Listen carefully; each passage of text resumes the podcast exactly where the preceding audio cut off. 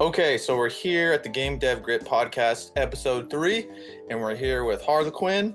And he, uh, why don't you tell us a little bit about yourself? Game developed from Australia, right? That's all I know. yeah, I come from Australia. My name is Harlequin. Um, I do. My main majority of it is like my game development is horror, centered around horror and um, you know, just I did get into it um back in 2014, I think. I started out with working with my brother. And that was a lot of fun. Uh, we made a game called, called Eye of the Curse. So that was a bit of a horror game um, where the goal is to avoid ghosts and you're walking around this catacomb and you got to try and build a bridge and get over it type thing. I don't know, the structure of it wasn't very solid, but it was just a prototype at the time. Yeah, that's the stuff I want to talk about. So you just said you worked on it with your brother. So who did what? Well, my brother did character design and he also did a bit of modeling and stuff like that. I also did the level editing and also the programming. At the time, I was just new to Playmaker, and I decided to start, you know, using Playmaker, and from there, it's been my go-to for a lot of my projects. And I used Unity as well. I probably should mention that. Yeah, and I, I think that's that's how we came to know each other because when I first started, I was using Playmaker and I was looking for a way to do dialogue and I found your YouTube channel because you were using the this dialogue system, which I don't remember the name of, but I saw it and I thought it was cool, and I bought it and used it in one of my games, and I think I yeah, messaged was, you. Yeah, that's right. It was the localized serialization dialogue or something like cutscene editor or something like that. Yeah. yeah. I forgot the name to it too. So in that first game or the game you were talking about, um, what did you do right in that? What did you do wrong? What did you learn from doing it? Well, I learned that Playmaker is like you can do a lot of stuff with it. And at the time, even though I didn't know much, I was getting the hang of it. So what I did right was that I started learning how to like use Playmaker, right, in my project. And also like um and what I did wrong is probably trying to import assets that broke my whole project. so, note to self never use assets that are broken, otherwise, it'll break your project. Yeah, I learned that one too. And I think the thing to really watch out for is that some of the assets will try to overwrite your settings, like your game settings. Yeah, that's and I think in the newer version of Unity, now there's a warning that says, warning, this will overwrite your settings. Yeah, yeah, yeah. So that's good that they've got that in there. And I remember too when I started out, just to share another tip on it, um, I would import assets like new assets into my main project. And then I saw people talking. They're like, "Oh, I create a separate project, import them into there, clean them up, and then import them into my main." And at the time, I was like, "That's overkill," but that's exactly what I do now too. Yeah, um, I I have the tendency to look at the package that I'm importing into my project and be like, now what do I need and what I don't need. So, like for example, if it's an animation pack, I've got like this animation pack done by this artist called Kubold, and he does some brilliant animations on the Unity Asset Store. But like, I've looked at his packages and they come with like Playmaker character controllers and stuff like that. And you're like, no, I don't really need all those old scripts, those old Playmaker actions. I don't need all of them. I just want the animations. So I just import the animations and not worry about the scenes or the demo scenes or anything like that. Yeah, so there's a tip right there. So when you're importing assets, strip them out first and make sure it's only what you need. Yeah, yeah, otherwise you'll get compilers. yeah. Trust me. and also, you know, the more scripts you have in their project, the longer it takes to compile and build and all that stuff. So I try to minimize the number of scripts. So I'm really hesitant when it comes to importing loads of scripts that come with assets. Yeah.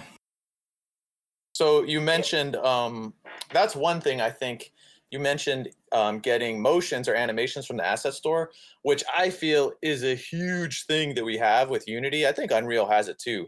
That like before, you know, you'd have to animate it all yourself. But like I come from animation, but I don't even want to animate anything. I'm more than happy to like get those libraries because they're all set up, right? It's just yeah, yeah. I've spent like, oh my god, I've spent buckets loads on assets from the asset store. It's crazy. Yeah, me too. Me too. Every time there's a sale, like I'm so crazy when there's a sale, I'll look through every page of all the assets. Yeah, it's it's crazy. I've I've probably got more assets on my Steam game library. I've got 400 games in my Steam library. I've good. got a yeah, I've got I've got a, a bit of a collection, but like a lot of content there I could refer to, you know, like Yeah, and there's I mean the thing to be said for the assets, it's like I do programming, but it's not like my thing. I just want to make games. So if you just want to make games, like I met with this game developer guy right now who's starting this new project and he's not that familiar with Unity. And I told him, hey man, before you try to do a system, ask me because I might be able to refer you to an asset that can do it for you. And I think, you know, that gives us a lot of power as individual creators or small teams that we can utilize these assets. But um, yeah, you can get bogged yeah. down in them too. But I think they're a huge thing if you know how to use them and find good ones. Yeah, but then you then you get addicted to it and you're like, oh, there's an asset here. I could use that, but you never end up using it. Yeah. Do you I've, do you I've feel guilt? Issue. Do you feel guilt when you send those to the bin? I do. When I go through my assets and I like, I bought that and I never used it. I have to send it to the bin. never sent anything to the bin actually. No, I've I've just no, I've I've just left them there in a long ass list that I have to sort through. Oh, okay. hey, so being a prolific asset purchaser, what are your top five or top three assets that are like the best ones that you would use in everything? When I first first Pro Builder first came out, I'm like, okay, I've got to get this. Cost me like a hundred and something dollars, right? But then it became free, so that's something I always put into my projects. Is hey, Pro Builder? It's Pro Builder. I always normally put in Playmaker or Bolt. So those two. And what else? Um, Slate for cutscenes. If you um, I noticed you said Playmaker and Bolt. So I've I bought Bolt in a sale, but I, I just used it a little bit. For people that are coming into Unity that aren't coding and using a system like that, how can you compare the two, Playmaker and Bolt? Playmaker and Bolt. Well, Playmaker is a state-based machine, where Bolt is node-based. Which one's easier to use, or how, what's the experience like for you? Oh well, I've used Playmaker for years, so Playmaker would actually probably be the most easiest one for me because I know it. But like from a beginner's point of view, Playmaker would be the easiest one. Bolt has a steeper learning curve. It's much quicker and it's more intu- intuitive. Oh god. It's it's much quicker, right? With doing the flows and doing your, your macros or whatnot like all your state state type things in it. It does have a state machine functionality, sort of a bit like Playmaker, but not. It's a bit different. It's like you create your macros, your um, they're called macros, and they're basically like node node trees, like nodes that sort of like in Unreal Engine, like the blueprint. Yeah. Yeah, and so how do I word this? So would it be would it be kind of like the run FSM and Playmaker where you can get a state machine and then crunch it down to one node, and then so you're taking a bunch of like a whole tree and putting it down to one? Is it something like that? Well, it's more like you know how in Playmaker you've got actions, right? Well, with Bolt, your macros, right? Your um um what are they called? Um, your flow graphs, right, are basically you creating actions without programming. And then you've got the state machine where you can apply in within those different states your actions that you've created if that makes sense that's the best way i can describe it So let's say Playmaker, you're using the states that have been already made, and then in Bolt, you're like making your own actions and then putting them together using their own state machines or however you want. Is it something like that? It's sort of, but it's more along the lines of like um blueprint. It's it's it looks like blueprint, but with unity based naming conventions. Okay. So it's it's hard to it's hard to explain, but So if you were going to start again, like let's say you knew nothing about Playmaker and you were presented and you got Bolt and Playmaker, which one would you go with if you had to choose? I'd probably choose Playmaker over Bolt. But Okay. I'm slowly transitioning over to Bolt to get the hang of that, so I can really actually see which one I'd prefer better. Does that make sense? Like which Yeah. one would be the one that I would go for? I don't know enough about Bolt at this early stage to actually have a proper um, opinion on the matter. Um, like with Playmaker though, Playmaker is great. It's it's it's pretty good. But one problem I have is when your SF FSMs um, get too big, it slows right down and it takes forever for like to move like pan. You mean when we make when we like make that. spaghetti? Yeah, when you make spaghetti, it slows right down, and you, you can oh. but um, Bolt seems a lot quicker. There was um one time I was working with a weather system, Unistorm, and I managed to sync over a network through the Photon network. I managed to use both Playmaker and Bolt, right, to see which one could do it better. So I managed to sync over the network the weather system and the day and night cycle um, with using Playmaker. But when too many people joined, it will go out of sync. Then I used Bolt and I was able to do it with a little bit of coding. Was able to do it pretty much similar to how you'll do it with Playmaker. But there was no there was no out of sync when it came to the weather. Is that something for a project you're working on now, or what? What project are you working on right now? What project am I working on right now? I'm working on Yeah. Toy Box Unleashed. Um, that's the main project I'm working on. Just describe it to our listeners. What kind of game is it? What are you doing in it? Toy Box Unleashed is a horror type uh, maze runner, sort of like Pac Man. And you play as like a kid that has been taken from his room from into a toy box. And like these creatures come out of the toy box and, and they take you to their world. And they just play like these like weird games or something. It's hard to explain. Like the story that's one thing I wanted to bring up in this is like storytelling. Yeah, I just remembered. I was like, the whole reason we're doing this podcast is because we were having a conversation through email, and you asked me about something that I'm working on, trying to research. So I was like, hey, let's do it for this podcast. So let's get into that stuff. What did we want to talk about? Game design is very difficult, I know that, but storytelling and trying to get a point across to somebody is much harder. It's it's like like to tell a story and to make it sound good. Sorry, it's just freezing here. I've got the shakes. There's winter here.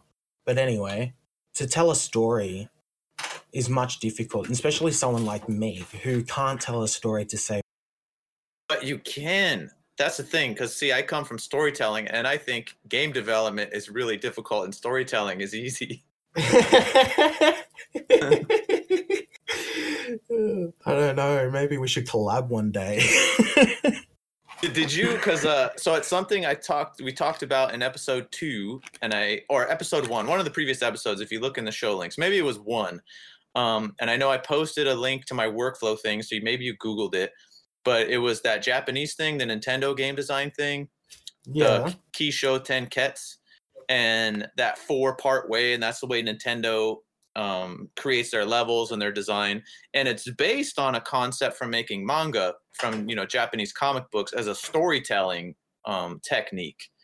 And like that technique right there that's that's pretty much a story like in that little four part thing. Um but i mean the thing with storytelling in games is difficult because you can't control the player. So is that what you're saying? Like storytelling in a game Yeah, well, I've found um, points, right, where in game development, where you're like, okay, so how am I going to make, like, for example, I do horror. How am I going to make a jump scare where the players will actually acknowledge that a jump scare just happened, okay, without turning the camera away and looking at something else that's on a wall or something like that for some, some God knows reason and missing the jump scare? Like for example in eye of the curse i had a scene where a creature would run across a hall but you could easily turn to your left or turn to your right and miss what just happened and all you hear is a sound does that make sense Yeah. and you're like what, what was that they completely missed it so it's really Oh. hard to get like like point the player in the direction that you want them to go but at the same time have it so that they're free to do whatever they want instead of it.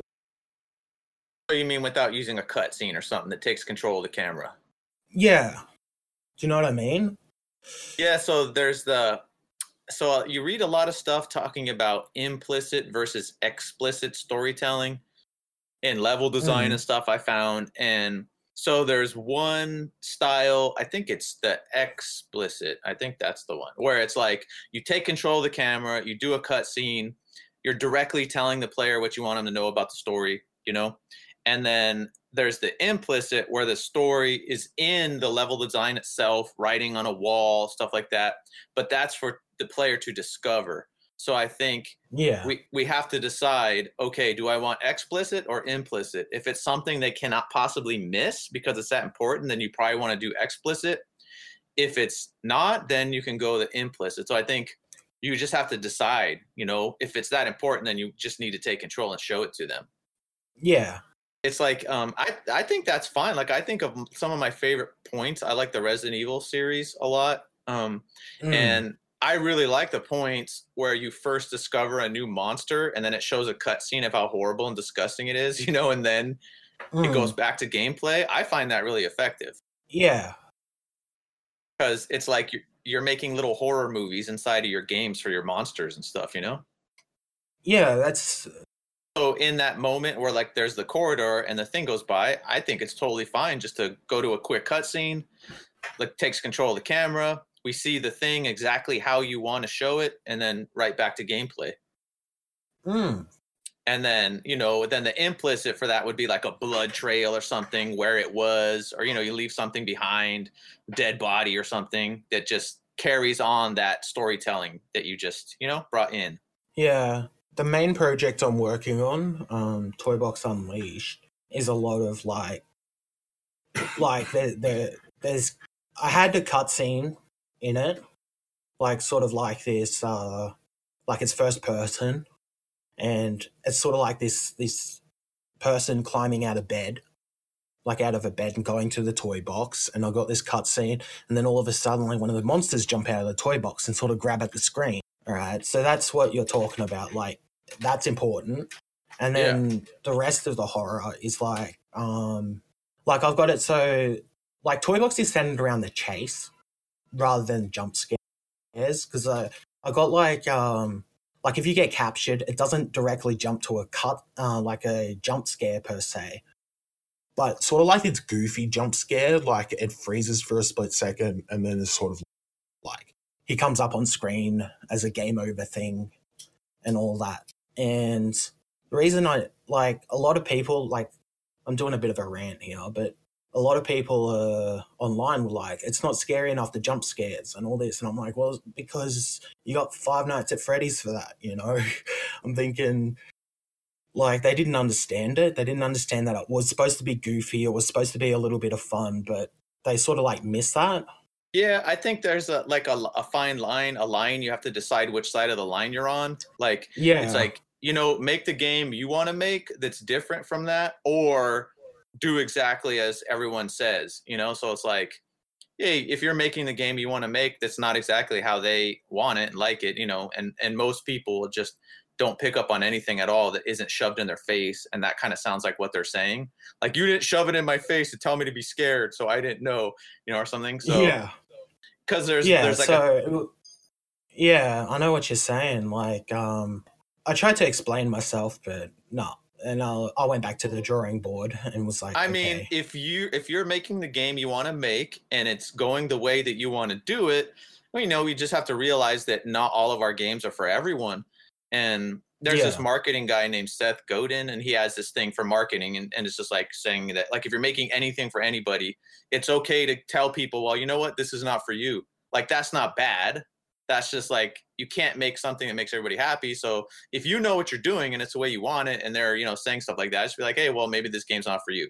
There's Five Nights at Freddy's, like you said, for that stuff. I'm trying to do something different. Yeah. Yeah. I mean, that's sometimes like it's the criticism that comes with game development that is really like challenging too. Like understanding the criticism. Like, um, me, like a lot of my stuff, I just used to like growing up, like when it came to my artwork and my drawings and all that, I just used to show family members that were like, you know, they'll give me a, a clap and be like, that's really good, Luke. And then you've got people like you try and present like you you don't expect it all that much. You don't expect the criticism. And then when you receive it you're like oh shit did i fuck up? You know and you it hits you differently because you're not used to it. You're always here and like with me i grew up around family and um and all that. And when they saw my artwork they thought it was great. When and now i'm in in that world of game development where you're to get criticism and that's something us as game developers have to like look out for and try and understand some of it's negative criticism and some of it's positive like criticism feedback Well, I think I think you're you're totally right. And a thing that I've noticed that you have to watch out for is whether that criticism is coming from just regular people, players, or from other game developers. And yeah so it's like what I've seen, the game developers are pretty weird. Like there's some nice ones. I'm sure you can meet nice people who are just about trying to make the best game and you know are in it for your best interest, you know, not just like but there's a lot of I found it in film and other places too. There's a lot of jaded people who like gave up on themselves and their projects and then, you know, they may not be the right people to listen to because they're they're inferring or talking about things that a game player doesn't care about, you know, and won't even see.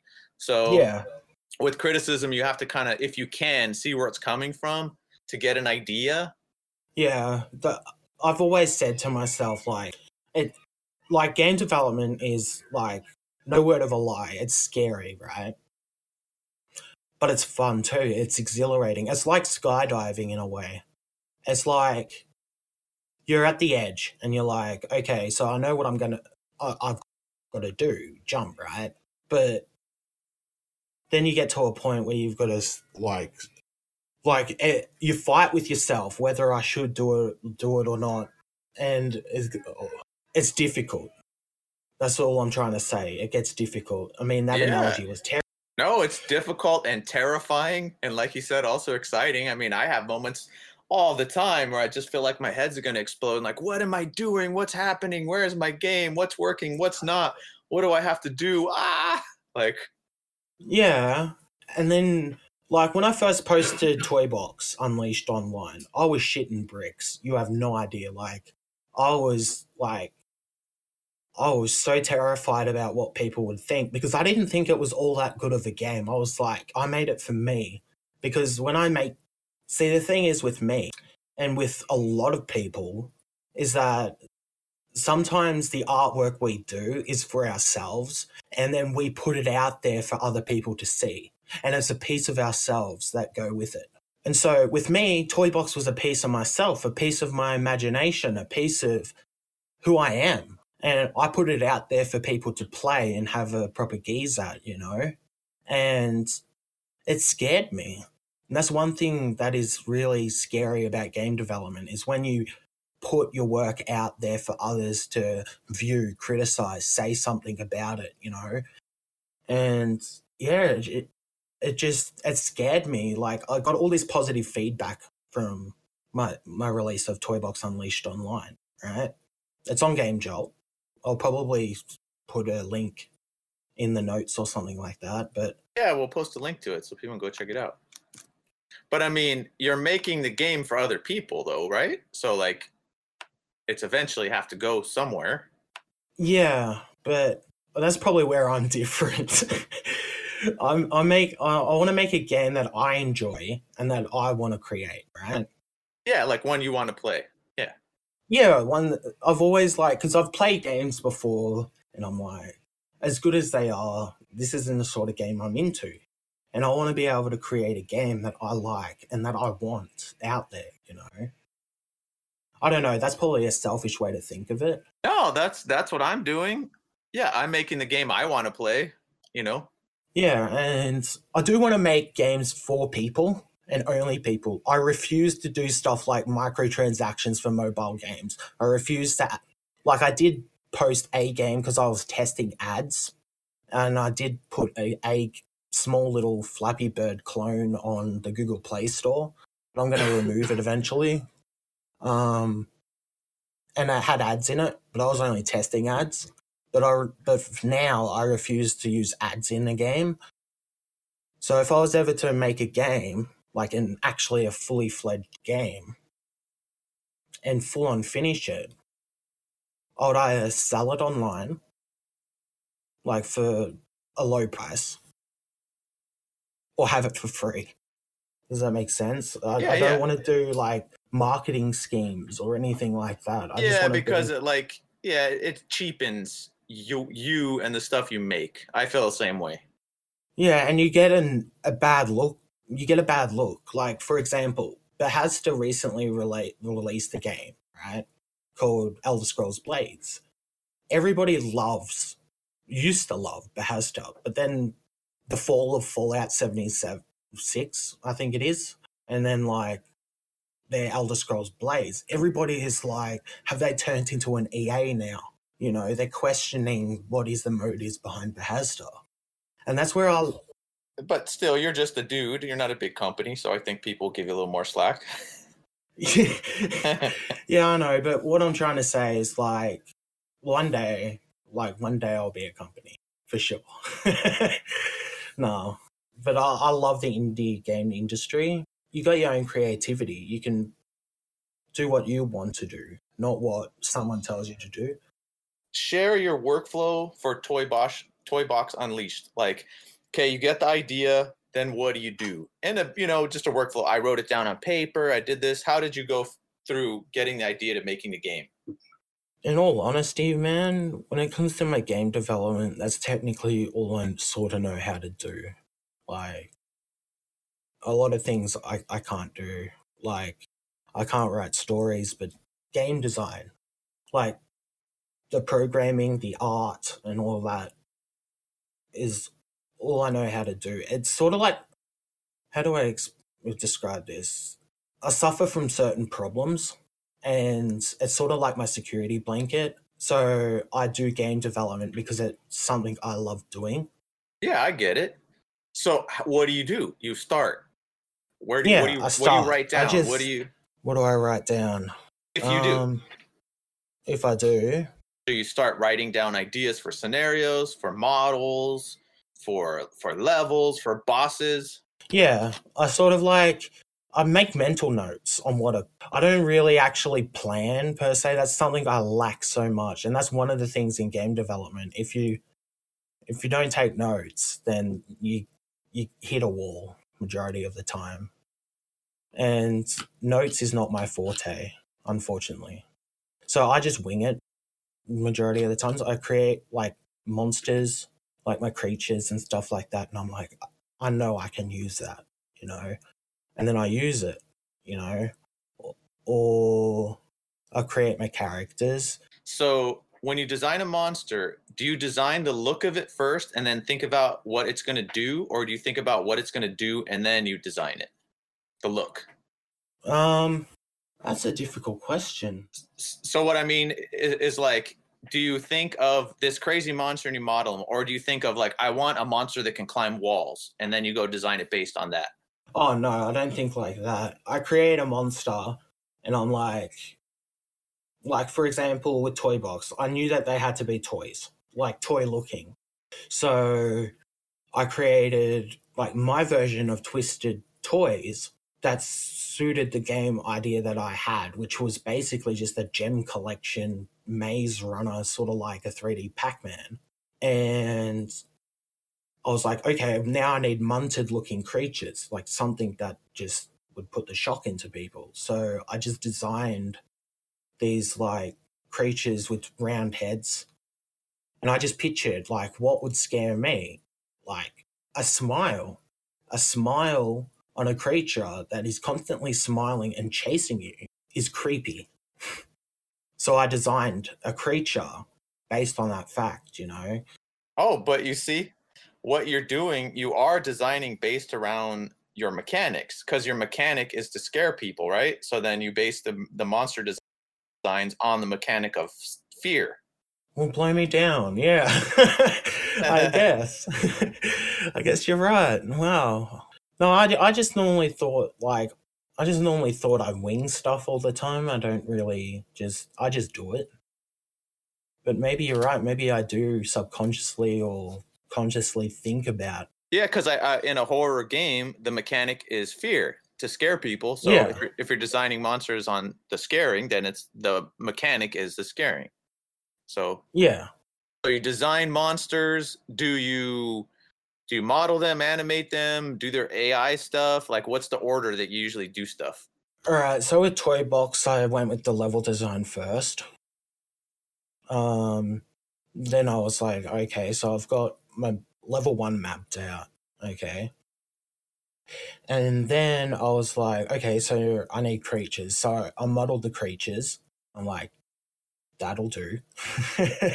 I'm happy with that. I, I was really happy with it. Now I created a character controller, like it was first person. So at the time, I just used the simple first person um, character controller that comes with Unity built in Unity. So I just fiddled around with that for a bit, and then I was like, okay, so it's going to be a gem collection. So what I did was map out the first level first and the mechanics and I ran with it. I, I was like, okay, so I've got my player, I've got my gems that I have to collect, I've got my counter that counts the gems that you've got to collect, and I've got my creature, and then I worked on the AI. So the AI wasn't until last because I knew that that was going to be a bit of a challenge, if that makes sense. Yeah, yeah, totally. So yeah, I looked at the Game Jolt page, and yeah, it looks like a lot of people played it. Yeah, I got interesting feedback. Um, unfortunately, some struggles we have um, is malfunctioning computer hardware. So, unfortunately, due to um, the only backup copy I had, my hard drive malfunctioned. So, I lost the original Toy Box stuff. So, I have to rebuild it from the ground up. And so, that's what I've been doing. And it's been coming along well. Okay, so lesson is always back up online or something. Yeah, that that's that would be good. Yeah, I learned from film production. I learned to back up all the time because you know you're animating shots every day, and then took a lot of time, so you don't want to you know lose it. So then I would back up every day onto separate hard drives, so just in case mine died, I had these backups. yeah. Um unfortunately I don't think like that. I think in the moment, so Oh, you, you'll probably back up now. I hope so. yeah. Yeah, of course. So you're re- so you're remaking Toy Box Unleashed. yeah, it, it yeah, I am.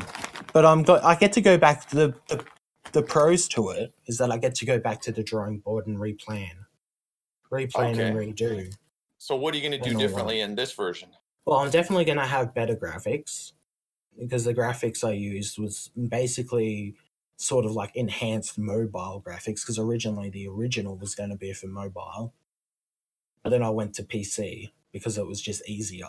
And then in the new version, Um, I'm going to have updated graphics, updated character animations, so they look a lot better. I'm going to have voice acting, like proper voice acting, maybe, like a little bit of voice acting. And like the creatures talk, they will say stuff. And lip sync as well. So I'm going to add lip sync instead of them having a static mouth like in the original. They're going to actually be able to open and shut their mouth. How are you going to do the lip sync? Are you going to do it manually or are you going to use some tool that does it for you? Um, I've got this ro- thing called Rogo Digital um, Lip Sync or something like that. It's this um, Unity Asset Store package, and it does lip sync really well. It's just it's interesting how they actually do it because you've got to use like um, very low bit rate um, audio files that is flattened out to mono or something like that. And then you use that for the lip sync. And then you transfer it over. You have two copies. You have your HD audio version and your very low mono version. And you use the mono version to get the automatic lip sync. And then you replace it with the HD version. So it's a bit of a oh, Okay. mess around. But it works well. It works pretty good. Yeah, so okay, you're remaking that one. Before we end the show, what do you want to leave us with? Your thoughts on game design, what you're working on, the whole thing. Do you have any any final parting words about game development? Well, all I can say is that life throws hurdles at you, and when you're a game developer, the hurdles be real. And you just gotta jump over them and keep on jumping until you cross that finish line. And by the end of it, the reward is bigger than you can handle, probably, hopefully. But yeah, game development is hard, but you just gotta stick to it. You just gotta overcome it, overcome the small little problems you hit, the glitches, the the pains in butts that it is, and then eventually you'll be right. It'll be good. Yeah, I I'll I'll add along the same line that try not if like the main thing of your game is going well, try not to get hung up on the little problems because that's what I find myself doing. Like the Yeah. whole main game is going pretty good and then some little things not working and I let it get me down and get me bummed out about the whole project. So I'm trying to get better at that and just see the big picture. Yeah, like may little little things do get me, and I completely like agree with what you were saying. Like the smallest things can get me when it comes to my game development. I'm sort of like a perfectionist when it comes to the smallest details. When it comes to my art, so don't be like that. Uh, you know it's it's a it's a it's a strange thing though because it's like you kind of have to be like that to make really cool stuff but then it can Hmm. also destroy you easily too yeah, it's a curse and a blessing. yeah what was the name of your other game with the curse Eye of the curse. is that the eye of the curse No, Aya, like A Y A. oh okay eye the curse so she's the Yeah. one cursing us with perfectionism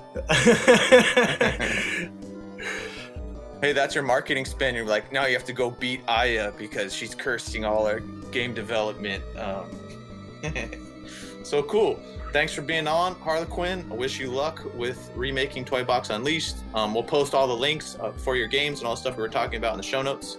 And Yeah. yeah, so Thanks for having me. yeah thanks for being on the show